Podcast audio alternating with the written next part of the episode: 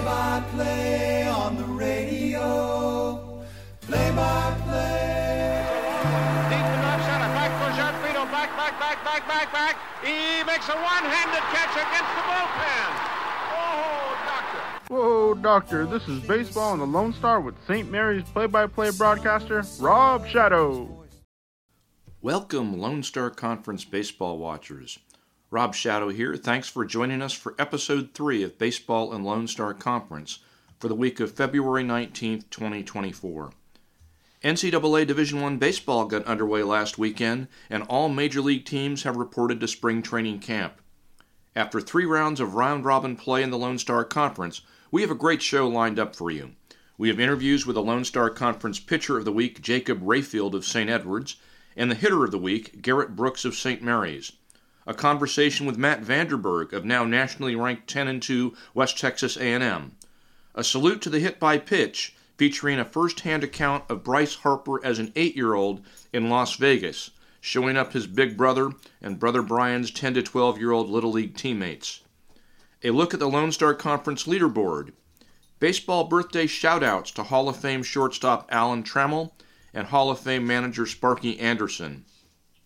A look at the national polls. And finally, a preview of the matchups coming up in weekend four of Lone Star Conference play. This podcast is an independent production and not an official communication of either St. Mary's Athletics or the Lone Star Conference. Although this podcast is supported by both organizations, the views expressed and any mistakes made are solely my own. I hope you'll give us a listen and let me know if you like our programming and send me any notes for other things you'd like to hear. You can reach me at robbyshadow at gmail.com, all lowercase R O B B Y S H A D O W at gmail.com. So put on your batting helmet before you step into the batter's box and get ready for the first pitch of episode 3 of Baseball in the Lone Star Conference. In weekend 3 of Lone Star Conference play, Texas A&M International showed that a series sweep can turn your season around, moving from 2 and 6 on the year to 6 and 6 after taking 4 in a row from still winless Cameron in Lawton, Oklahoma. Arkansas Fort Smith remained in first place, taking 3 out of 4 at home from St. Mary's. 19th ranked West Texas A&M continued their impressive start, defeating St. Edwards 3 out of 4. Permian Basin showed they are for real, splitting their series at home with Angelo State, and the Falcons are tied with the Rams for third place in the conference with a record of 8 and 4. Texas A&M Kingsville righted their ship by winning 3 of 4 on the road from eastern New Mexico. And in the last conference matchup of the weekend, Lubbock Christian and UT Tyler split their series 2 to 2 in Tyler. The Dust Devils of Texas A&M International were road warriors last weekend in their sweep of Cameron, outscoring the Aggies by a combined tally of 49 to 24. In their 8 3 Game 1 win, Week 2 Lone Star Conference Pitcher of the Week, Isaac Ponce of Portland, Texas, was terrific again, yielding only one hit and one run in five innings pitched, getting his second win of the season. Ponce has allowed only seven hits in 16 innings and has an earned run average of just 1.69. In TMI's Game 2 win, the Dust Devils overcame a Cameron four run first inning for the 12 4 victory. Junior third baseman Abiam Medina from Ponce, Puerto Rico, led the attack with four RBIs. On the season, he leads the Dust Devils with a 435 batting average of 1,298 on base plus slugging percentage, with three home runs and 20 runs driven in. In the 9 7 Game 3 win, Tammy scored two runs on pass balls in the ninth. R.J. Patrick pitched two and one third innings of scoreless relief with five strikeouts to get the win. In the Sunday 20 to 10 finale, catcher Antonio Buentello, a math major working for his teaching certification, had three hits and four RBIs. West Texas A&M continued their strong play, defeating St. Edwards 3 out of 4, 5-3, 2-1, 0-10, and 7-5. In the Game 1 win, Buffalo ace Nick Marshall secured his 20th career victory and first of the season, hurling six and a third innings, yielding just two hits and two runs, while striking out eight. He showed he was in midseason form by throwing a total of 110 pitches.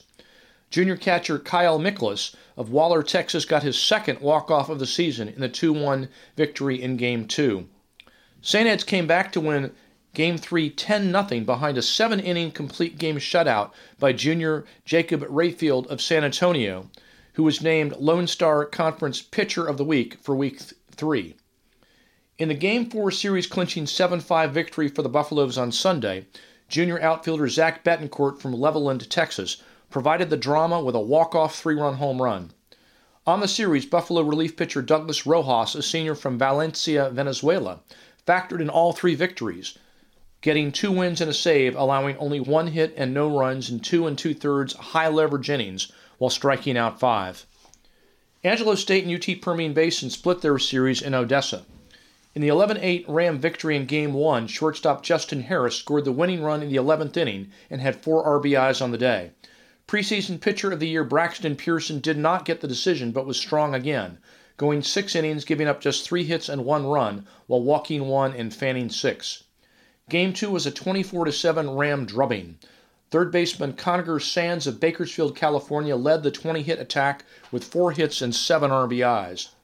The Falcons got in the win column in Game 3, 4 to 3, behind starter Isaias Espiritu Santo of Providence, Rhode Island, who struck out eight in five and one third innings of work. UTPB held on 6 to 5 to gain the series split on Sunday. Brock Roberts, a junior from Temecula, California, notched his fourth save of the season, getting the last two outs with a potential game winning run on base for the Rams. First place Arkansas Fort Smith took down St. Mary's 3 out of 4 at home and was just one strike away from a series sweep but with two outs in the seventh inning of Game 3, Rattler senior shortstop Jake Elizondo of San Antonio hit a two RBI single to give St. Mary's a 3 2 lead, and sophomore Garrett Brooks of Spring Branch, Texas, hit a three run home run for the final 6 2 margin. For his heroics of the week, four home runs, 13 RBIs, Garrett Brooks is your Lone Star Conference hitter of the week for Week 3. Junior left-hander Grant Schenkel of Van Buren, Arkansas, pitched five strong innings, giving up only one run and striking out six in the 10-5 Game 1 victory for the Lions. In the Game 2 10-3 win, the Lions got another strong start, this time from junior right-hander Braden Ross of Charleston, Arkansas, who went five innings, giving up five hits and two runs. In the Sunday 12 5 victory, the Lions were led by junior third baseman Matt Schilling, who cranked out a triple, a home run, another hit, and five RBIs. Schilling also makes a style statement with a great looking Rollie Fingers 1970s era handlebar mustache. Look for it at a baseball diamond near you. Texas A&M Kingsville defeated Eastern New Mexico 3 games to 1 in Portales, even after getting bludgeoned 13 to 1 by the Greyhounds in game 1 behind junior right-hander Gavin Perry of Bonita, California, who went 6 innings allowing just 3 hits and 1 run. The Javelinas turned things around in game 2, winning 7 to 6. Senior outfielder Jake Chapman of Boerne, Texas, hit the game winning RBI double in the seventh. In the 16 6 Game 3 win, Chapman, Garrett Thompson, and Ramsey Amador each had three hits for the Javelinas. Chapman was again the offensive star in the Game 4 14 8 win, going a perfect 5 for 5 with four RBIs. In Tyler last weekend, UTT and Lubbock Christian split, Tyler winning the first two and Lubbock Christian the last two. Pitching dominated the weekend, with Lubbock Christian outscoring UT Tyler by only 14 to 13 runs overall. UT Tyler won game 1 5 4 on a walk off walk. Junior Miles Clack of Katy, Texas got his third win of the season for the Patriots in game 2, a 3 2 win. Junior Ryan Marquardt of Itasca, Texas, gave up only three hits and one run in six innings to turn things around for the Chaparrals gaining the 3 1 win in the nightcap of the Saturday doubleheader. The Chaparrals secured the series split on Sunday with a 5 4 win, powered by four hits and two RBIs from junior Shea Bowen of Tumwater, Washington. So after three rounds of Lone Star Conference round robin play, Arkansas Fort Smith remains in first place with a record of 7 and 1, followed by nationally ranked West Texas A&M at 10 and 2, 19th in the country, tied for third Angelo State and UT Permian Basin at 8 and 4, Alone in fifth place, Lubbock Christian at seven and five. A three-way tie for sixth place at six and six. Two-way tie, make that. A three-way uh, between UT Tyler, Texas A&M, and St. Edwards, actually four and four, but also with a 500 record. Tied for ninth at five and seven, Texas A&M Kingsville and Eastern New Mexico. St. Mary's in 11th at four and eight. Oklahoma Christian 12th at two and six, and Cameron still looking for their first win at a bagel for 12. Next up, a salute to the hit batsman. Getting hit by a pitch is one of the most underappreciated contributions a batter can make to his team offensively. After all, the purpose of hitting is to hit the ball, not to be hit by the pitch. But in many situations, a hit by pitch is as good as a walk, is as good as a hit. So we should more greatly appreciate those baseball batters who take one for the team.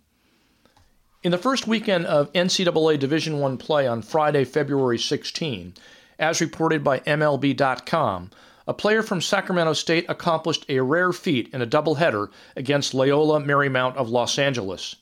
Matt Masciangelo, a junior outfielder from Huntington Beach, California, playing in his first regular game for Sacramento State, was hit seven separate times in the doubleheader in eight plate appearances. Ouch times seven. When Masciangelo was asked for his explanation for how this happened, he was only hit once in 30 plate appearances in 2023. He said this quote, Baseball is a game full of surprises, and this one was for the books. As fate would have it, I consistently found my way to first base without swinging the bat. I always approached the plate with a plan to drive the ball, but it didn't work out that way tonight. I'm just glad I was able to get on base and give my team a chance to score runs. When asked which one of the seven hurt the worst, Masciangelo said, quote, Each one had its own charm. But the one that caught me off guard and was the most painful was the final HBP. It's one thing to anticipate a pitch coming your way, but it's another to be surprised by the velocity and location. The final HBP got me pretty good in the shin, but I'll shake it off. End of quote. Spoken like an old school gamer, Matt Masciangelo. Matt was hit one more time in Game 3 of the series and sports an on base average of 692 and two runs batted in without a base hit. That's a total of eight hit by pitches in his first 13 plate appearances of 2024. So, how does one learn the courage and the technique to take one for the team via the hit by pitch? Time for this week's baseball bedtime story involving none other than Bryce Harper as an eight year old. First, a disclaimer I did not personally witness this baseball practice on the Little League fields of Las Vegas, Nevada, but my cousin Andy, a most reliable source even though he is a Los Angeles Dodgers fan, was there as an assistant coach of the Little League team. Andy's son Alex was a player on the Little League team. Stop, you might be saying to yourself. Eight year olds don't play Little League Baseball. That competition is reserved for 10 to 12 year olds. You would be correct in this observation. This was not Bryce Harper's team, it was his older brother Bryan's team, a team of 10 to 12 year olds, many three full years older than Bryce. Bryan Harper, his older brother, also went on to have a professional baseball career, pitching seven years in the Washington Nationals organization and getting as high as AAA. This particular Little League baseball team in Las Vegas was coached by Bryce and Bryan's father, Ron Harper.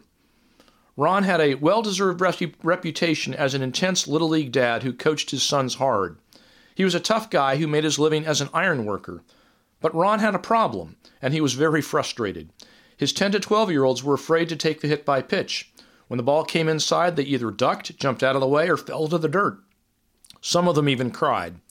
So Ron ran a drill at practice, showing his players how to turn in towards the pitch to take the hit in the shoulder, upper arm, or back. My cousin Andy was throwing batting practice during the drill. The 10 to 12 year olds, including older brother Bryan Harper, kept moving out of the way, refusing to absorb the punishment of the hard ball.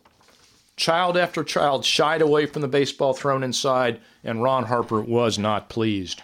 Finally, completely exasperated, Ron Harper called to his younger eight year old son Bryce, who often came to practice Bryce, show them how it's done. My cousin Andy is an excellent athlete in his own right, but a kind and gentle soul. He was not throwing full steam to the 10 to 12 year olds and certainly didn't want to hurt an 8 year old. Andy continued throwing pitches inside, maybe at half speed, and Bryce continued to turn into them plunk, plunk, plunk. But Ron Harper wanted the real game conditions. Throw it harder, he barked at Andy. Harder! Sorry, said Andy. I just can't do it. I, I mean, he's eight years old.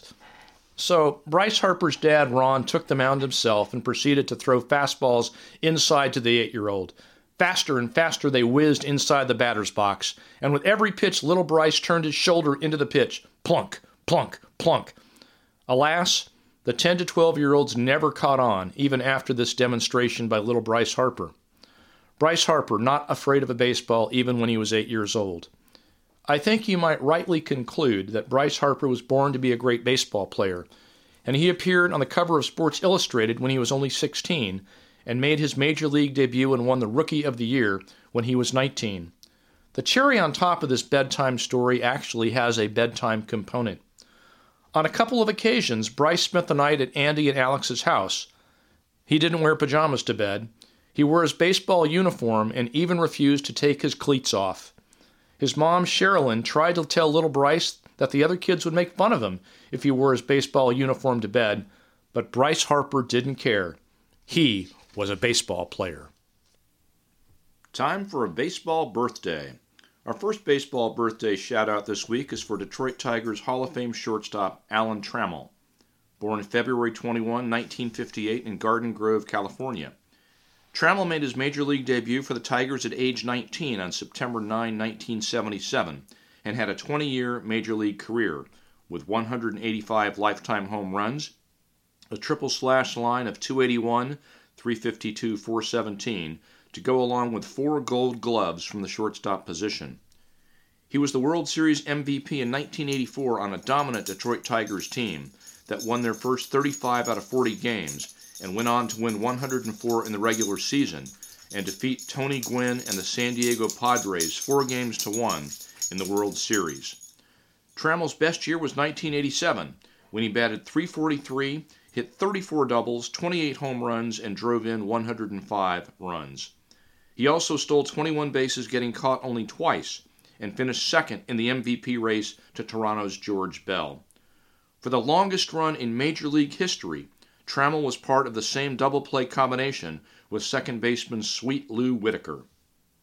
Living up to his nickname, Whitaker did something really sweet immediately after Trammell's last game. He gave Alan the second base bag with this inscription To Alan Trammell, 1987 MVP, from your friend Lou Whitaker. Happy birthday number 66, Alan Trammell. The Lone Star Conference Pitcher of the Week, Jacob Rayfield, a junior right-hander from St. Edwards, is our next guest. Jacob was brilliant against one of the better teams in the country last weekend, the West Texas A&M Buffaloes. Jacob pitched a seven-inning complete game shutout, giving up only five singles, walking just two, and striking out six. He also leads the conference with a microscopic earned run average of 0.75. Jacob, congratulations on the well deserved award and welcome to Baseball and the Lone Star podcast. Thank you. Appreciate you uh, having me on here.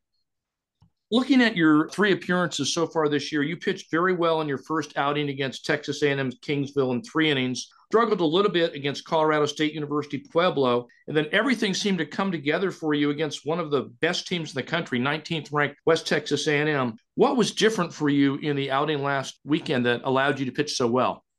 Uh, I think the biggest point of emphasis going into the week, especially from from my pitching coach, was just landing my breaking stuff for strikes. You know, in my first start, I had had five walks, as you saw, and that was just mainly you know getting behind in counts, being able to land my slider, curveball for strikes, and uh, you know facing West Texas. You know, both of those pitches were were landing. It was it was good for me to be able to get the hitters off balance. That was the biggest thing. Just just not walking people.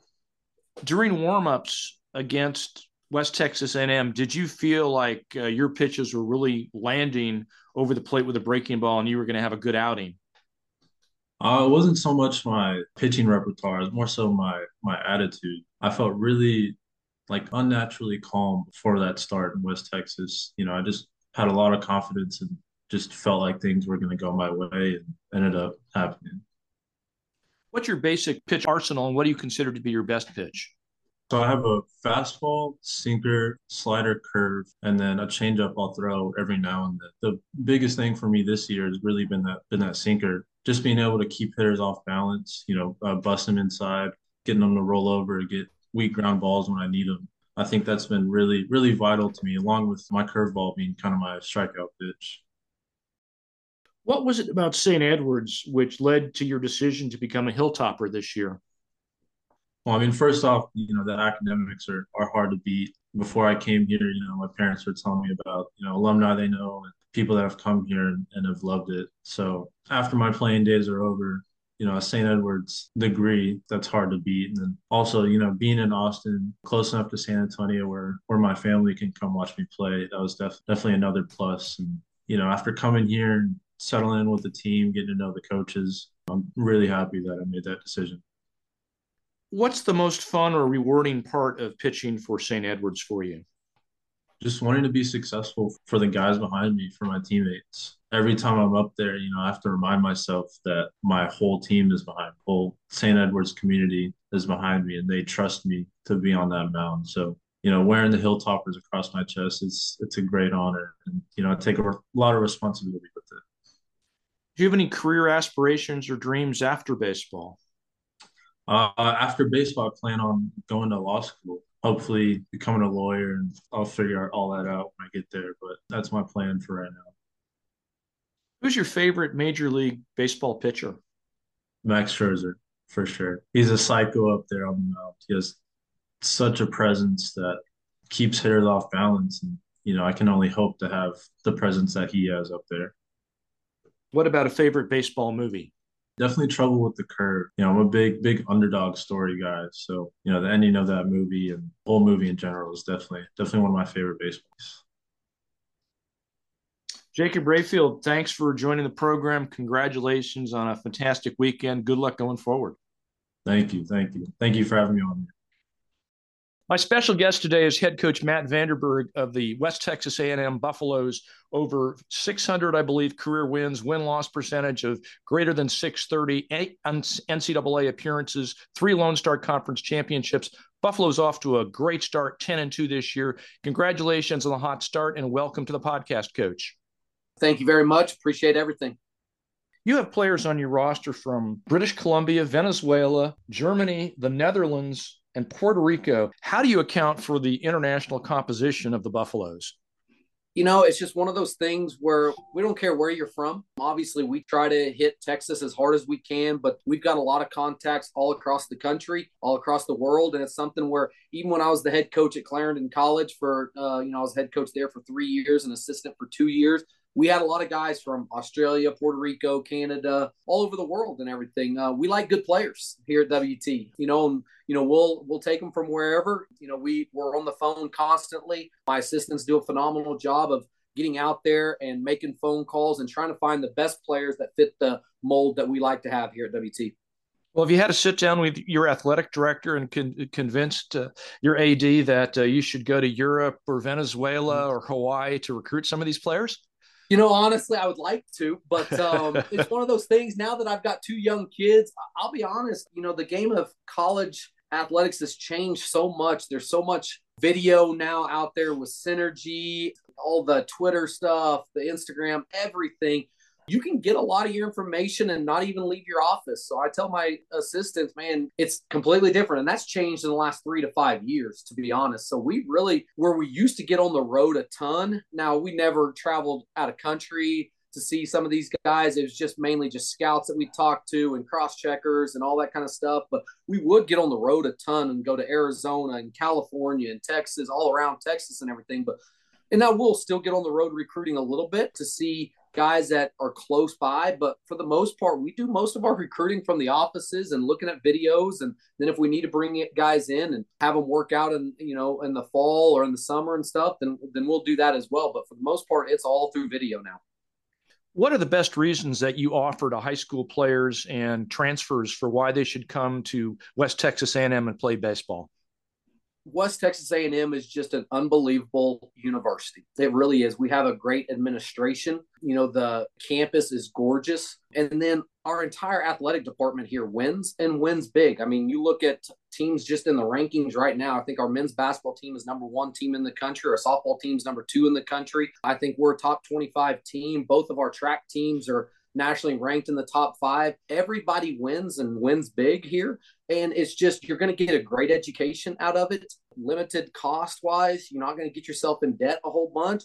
And again, we're going to win championships. And that's what we sell to the players that we recruit is that what we believe in is graduating student athletes and winning championships. And we've done a lot of that on the baseball side of things. Obviously, we want to win that national championship Looks like the five top guys out of your bullpen have been absolutely outstanding. By my rough count, in 33 innings pitched, they've only given up five earned runs, led by Miller, who's got two saves and a win, hasn't given up an earned run in eight innings with three walks and 10 strikeouts.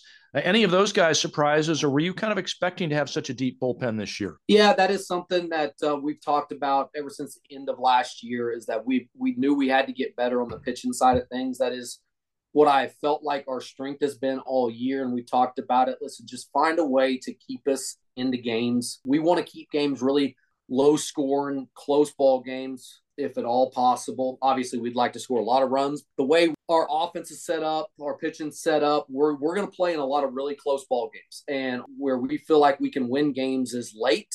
You know, our bullpen is really good. I mean, Reese Miller, probably if not our top guy, he may be, you know, obviously Nick Marshall is one of the best arms, I believe, in all of Division Two, but Reese is right behind him. Listen, it's one of those things where we're fortunate that we have enough really good starters that we can use Reese on the back end of things. I mean, he was offered by the Atlanta Braves a free agent opportunity late in the summer and turned that down to oh, come wow. back here. Uh, he's really good. You know, his, fastball, he can run it up to 94, but the slider is his pitch. I mean, it, that slider is electric. I mean, it's a big league pitch. You know, it's great to have him on the back end. But then guys like uh, Matt Whitney, Douglas Rojas has been phenomenal early on and everything. And then Ty, I never know how to say his last name. He gets mad at me all the time. I just call him. Ty. I can't say it either.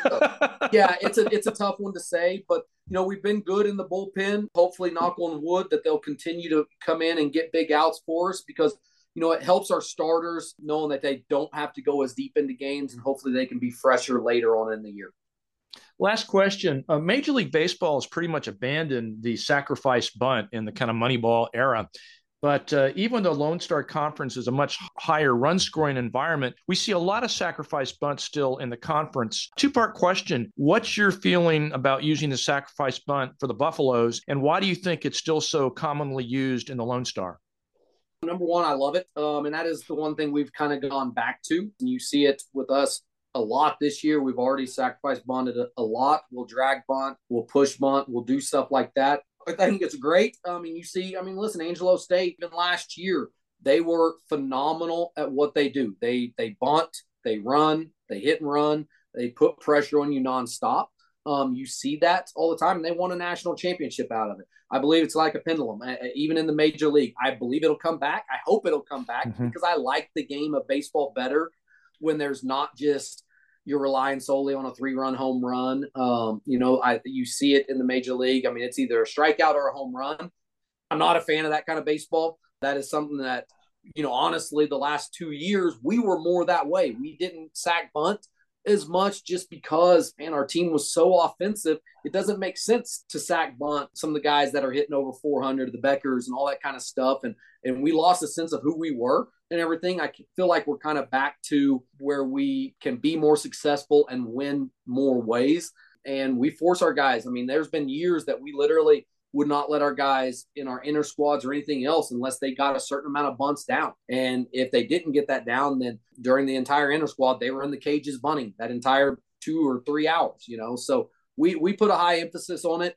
As far as being in the Lone Star Athletic Conference, you are seeing probably more of it just because the pitching is really good in this conference. I mean, it is a phenomenal conference. I counted, you know, in the fall, we had 18 guys that were 90 plus at one point in time in the fall, which is unheard of. I mean, you look at it five years ago, even, uh, you know, three to five years ago, no, I mean, you would have two to four guys that would touch 90, pitch in the 90, stuff like that. But it's crazy. We're redshirting guys that are 88 to 91 nowadays. So the pitching's so good. It really is that you have to be able to manufacture runs and not just rely on home runs. So, and I think you're seeing that in the conference a little bit more. I mean, Angelo's always got really good arms. Kingsville's typically really good on the mound as well and everything. But now you're seeing these other teams. I mean, UT Permian Basin is, you know, that co- coach there in his second year has done a phenomenal job. They're think they just split with Angelo this past weekend. Every weekend is a dogfight, and you see so many one and two run games in this conference that you have. And that's what we preach to our guys all the time: is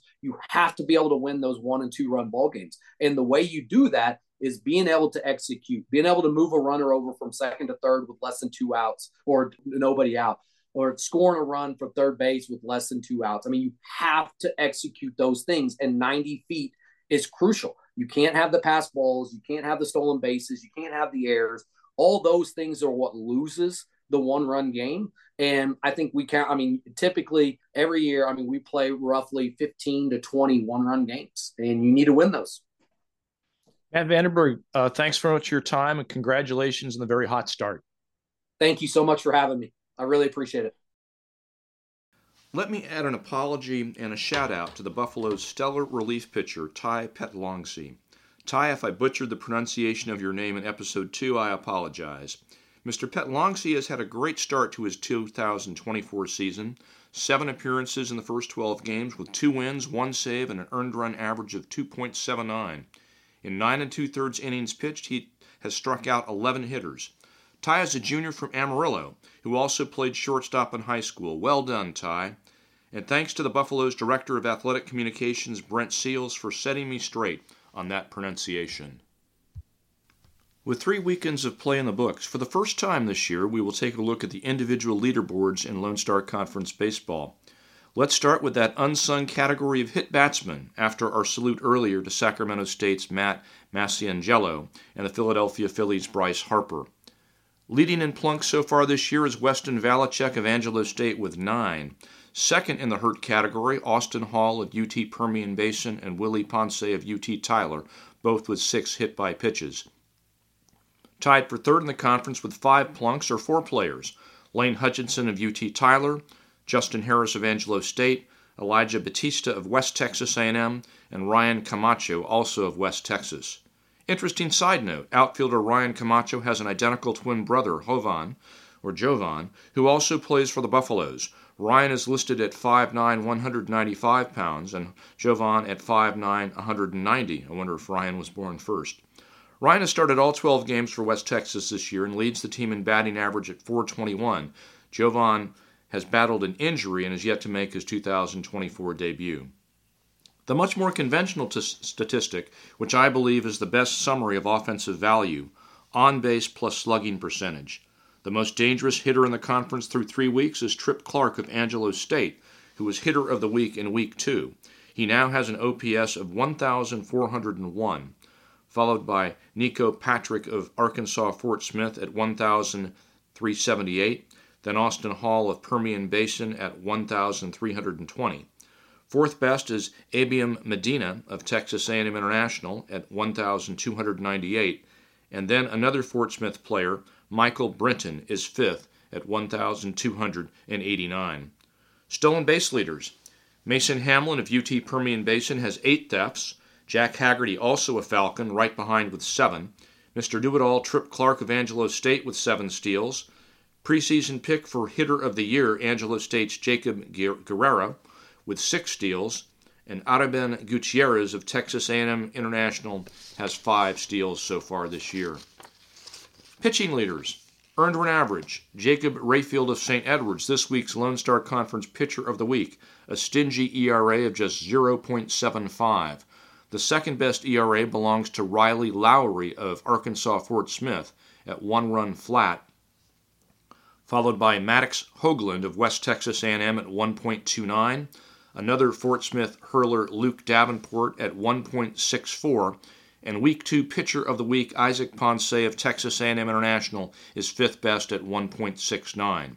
Braden Ross of Arkansas Fort Smith sixth at 1.80, and preseason Lone Star Conference pick for Pitcher of the Year Braxton Pearson of Angelo State seventh best at 2.29. For a lot of reasons, many baseball followers, including yours truly, do not believe ERA is the best measure of pitching performance, however. It's flawed in a lot of ways. Two things I don't like about it are just that one bad outing can inflate a pitcher's ERA for weeks. A second problem is that while it accounts for errors in the field, it otherwise does not account for excellent defense, plays which normally are not made, and those will not show up in the ERA statistic. A far better barometer of pitching performance, at least in my opinion, is whip walks and hits given up per innings pitched. I don't have those statistics at hand, however. In the game of baseball, the law of averages usually will catch up with you. If a pitcher consistently puts runners on base, some of them are eventually going to score. In Major League Baseball, a whip under 1.3 is generally considered better than average. In the higher run scoring environment of the Lone Star Conference, a whip under 1.60 is probably a better barometer. Strikeout leaders through three weeks. Braxton Pearson of Angelo State tops the leaderboard with 24 Ks, even though his head coach Kevin Brooks told us that he's more of a pitch to contact guy rather than a strikeout guy, but he certainly gets his share. Dax Daith of Angelo State is second with 21 fans, and Nick Marshall of West Texas A&M has 20 strikeouts. Three Texas A&M International pitchers are fourth, fifth, and sixth, respectively. Cody Templeton with 19, Jan Cabrera with 18, and Isaac Ponce with 17. Save leaders. Brock Roberts of UT Permian Basin has four saves. Garrett Arredondo of UT Tyler, Reese Miller of West Texas A&M, and R.J. Patrick of Texas A&M International each have two saves so far this season. Collectively in the Lone Star Conference, which team has been the best offensively? Forget batting average, it's all about scoring runs. Angelo State has plated 122 runs, UT Permian Basin second with 102 runs scored. 100 Dust Devils have crossed the plate so far this year, and Arkansas Fort Smith in only eight games is averaging better than 10 runs a contest with 83 runs scored. On the pitching and defense side, Arkansas Fort Smith is far ahead of the pack, allowing only 28 runs so far this year, an average of 3.5 runs per game. St. Edwards, with two Pitcher of the Week awards, has allowed 49 runs in 11 ball games, and Angelo State has allowed 51 runs in 12. West Texas A&M leads the conference in earned run average at 3.28 for the pitching staff as a whole. A birthday interlude. Our second baseball birthday shout out this week is to the man who managed that 1984 World Series champion Detroit Tiger team but who was better known as the manager of the Big Red Machine, George Lee Sparky Anderson, born February 22, 1934, in Bridgewater, South Dakota, died 2010 at age 76, elected to the Hall of Fame in 2000. For his managerial career, Anderson is sixth all time with 2,194 wins against 1,834 losses. He was given the nickname Sparky by a baseball broadcaster in 1955 when he played in the Texas League for the Fort Worth Cats. As a player, Sparky Anderson played only one season in the big leagues, batting 218 for the 1959 Philadelphia Phillies. Anderson managed the Cincinnati Reds between 1970 and 1978, winning six divisional titles, four National League pennants, and two World Series championships, back to back, in 1975 and 1976. He was the very first Major League manager to win a World Series title in both leagues. Of course, he was just joined by Bruce Bochy, who won three for the Giants in 2010, 12, and 14, and just won again with the Texas Rangers last fall in 2023. The Big Red Machine featured the great starting eight, which included three Hall of Famers catcher Johnny Bench, first baseman Tony Perez, and second baseman Joe Morgan. The other five were shortstop Davey Concepcion, third baseman Pete Rose, whose statistics certainly are Hall of Fame worthy, if not his behavior, left fielder George Foster, center fielder Cesar Geronimo, and right fielder Ken Griffey Sr. Happy birthday and rest in peace, Sparky Anderson, who would have been 90 years old this week. My guest is St. Mary's sophomore outfielder Garrett Brooks from Smithson Valley High School, this week's Lone Star Conference Hitter of the Week with four home runs and 13 runs batted in, including a decisive grand slam Tuesday night versus Our Lady of the Lake and a game changing three run home run Saturday afternoon to break the University of Arkansas Fort Smith Lions six game season opening winning streak. Congratulations, Garrett, and welcome to Baseball on the Lone Star podcast. Thank you very much. I'm super excited to be on here. Well, let me see if I can uh, play a clip for you and, and get your comment on. Drive to right field. That one could be. It is a grand salami. Garrett Brooks has cleared the bases. Wow. What a turnaround for the Rattlers. No doubt about it. Right fielder Allison barely turned.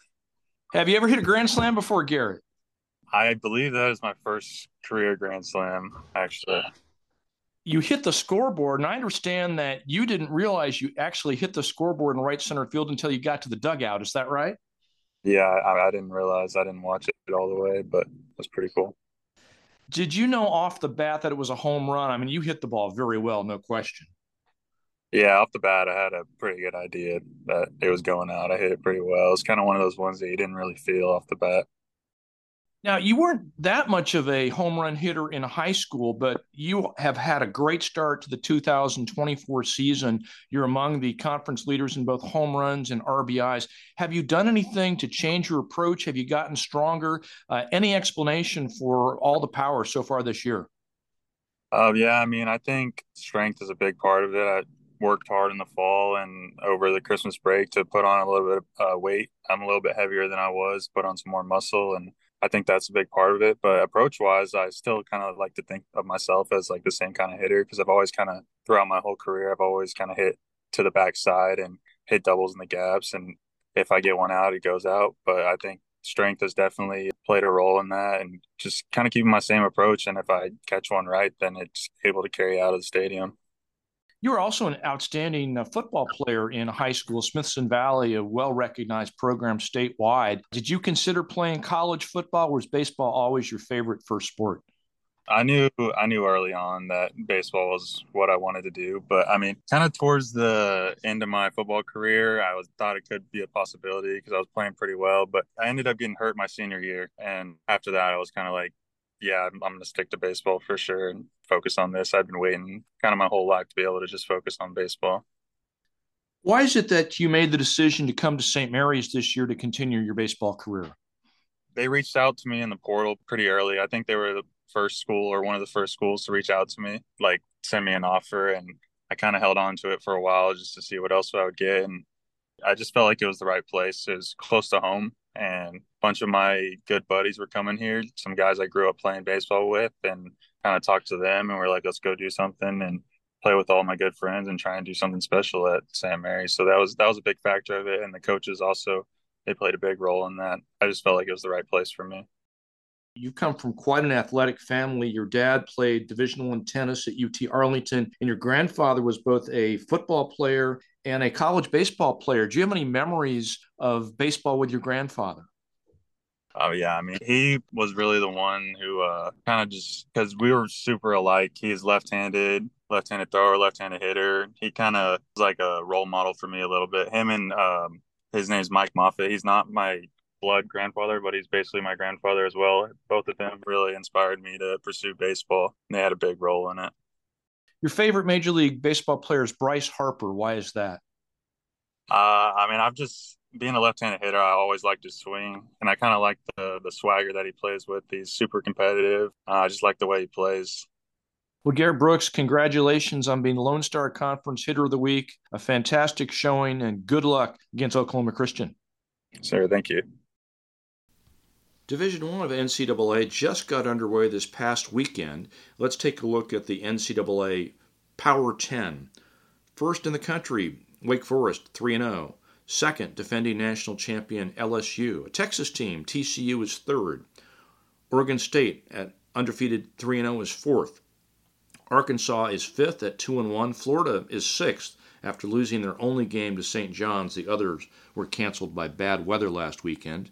Vanderbilt seventh at two and one, Texas A&M eighth at three and zero, Tennessee ninth at one and one, and Duke is tenth in the country. We do not have yet, as of this recording, the updated national rankings in Division Two. So instead, I'll give you the regional rankings for the South Central region as of February 19th, which does include games played in Weekend Three. Number one in the South Central, West Texas A&M at 10 and two. Number two, Colorado Mesa. Number three, Angelo State at eight and four. Number four, UT Permian Basin also at eight and four. Number five, Colorado State University Pueblo at five and two, which just defeated St. Edwards two games to nil in a non-conference series last weekend. Number six, Arkansas Fort Smith getting some attention at seven and one. Seventh, Lubbock Christian at seven and five. Eighth, UT Tyler at six and six. Ninth, Still getting respect, St. Edwards at 4 and 6 overall, 4 and 4 in Lone Star Conference play. and rounding out the top 10 in the South Central region, Regis University at 5 and 5. For upcoming weekend 4 of Lone Star Conference play, we have another full slate of 6 matchups between 12 of the 13 teams in the conference. The odd man out this coming weekend is 10 and 2 West Texas A&M, ranked number 19th nationally as of February 14th, but before their impressive 3 out of 4 triumph over St. Edwards last weekend. They will host Drury for two non-conference games at home. When I spoke to Matt Vanderberger about these games, he said his message to his team was that they could make the difference for whether they get into the NCAA tournament or host a regional. So he is planning to use his best starting pitchers and is also playing an opponent he expects will finish over 500 for the year. These are not exhibition games at all for West Texas A&M. A tough road matchup for UT Tyler if they want to break out of their 500 at 6 and 6. They travel to San Angelo to take on the 8 and 4 defending national champion Rams. First place scorching hot Arkansas Fort Smith at 7 and 1 travels to Lubbock to battle with the 7 and 5 Chaparrals.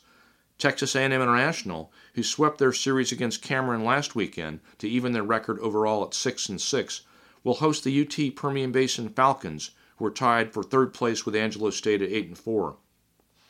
St. Mary's at 4 and 8 hosts 2 and 6 Oklahoma Christian in San Antonio, and the final matchup of the weekend is between the 5 and 7 Javelinas and the 0 and 12 Cameron Aggies in Kingsville. That will be a wrap for episode 3 of Baseball in the Lone Star Conference. Thanks to executive producer Zach Ramirez, and thank you for listening. May all of your sliders dot the outside corner, and may all of your baseball dreams be pleasant ones. Play by play on the radio. Play by play. Deep to left center. Back for Jarpino. Back, back, back, back, back, back. He makes a one-handed catch against the bullpen.